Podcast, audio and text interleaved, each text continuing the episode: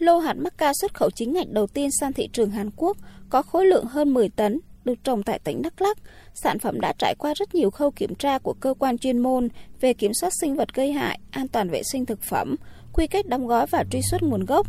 Dự kiến số sản phẩm này sẽ được bán tại các chuỗi siêu thị lớn ở Hàn Quốc.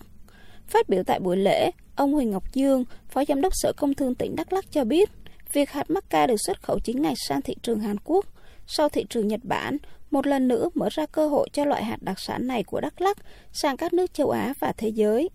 Thị trường Hàn Quốc là thị trường tiềm năng cho các mặt hàng nông sản. Cái thứ hai nữa là cái đơn vị nhập hàng là một cái doanh nghiệp tại cái tỉnh Jeollabuk Hàn Quốc. Mà tỉnh Jeollabuk Hàn Quốc cùng với tỉnh Đắk Lắk là hai tỉnh đã ký kết hợp tác phát triển kinh tế văn hóa xã hội từ năm 2017 đến nay.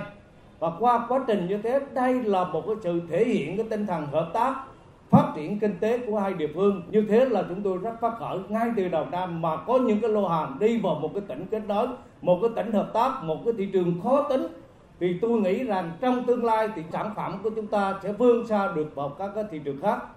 Hiện nay Đắk Lắk có hơn 4.500 hecta mắc ca với sản lượng trên 1.500 tấn mỗi năm. Theo đề án phát triển bền vững mắc ca giai đoạn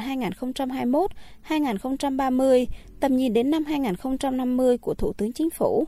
Đắk Lắk đã xây dựng kế hoạch phát triển bền vững cây mắc ca theo hướng nghiên cứu, chọn tạo đa dạng bộ giống mắc ca có năng suất, chất lượng và hiệu quả kinh tế cao, chống chịu sâu bệnh hại, thích nghi với các tiểu vùng sinh thái nghiên cứu xây dựng và chuyển giao quy trình kỹ thuật mắc ca phù hợp với điều kiện địa phương, ưu tiên xây dựng quy trình sản xuất mắc ca theo hướng công nghệ cao, quy trình thực hành sản xuất nông nghiệp tốt, Việt Gap, Global Gap, nông nghiệp hữu cơ nhằm tạo ra sản phẩm mắc ca chất lượng an toàn, có khả năng cạnh tranh trên thị trường trong nước và quốc tế.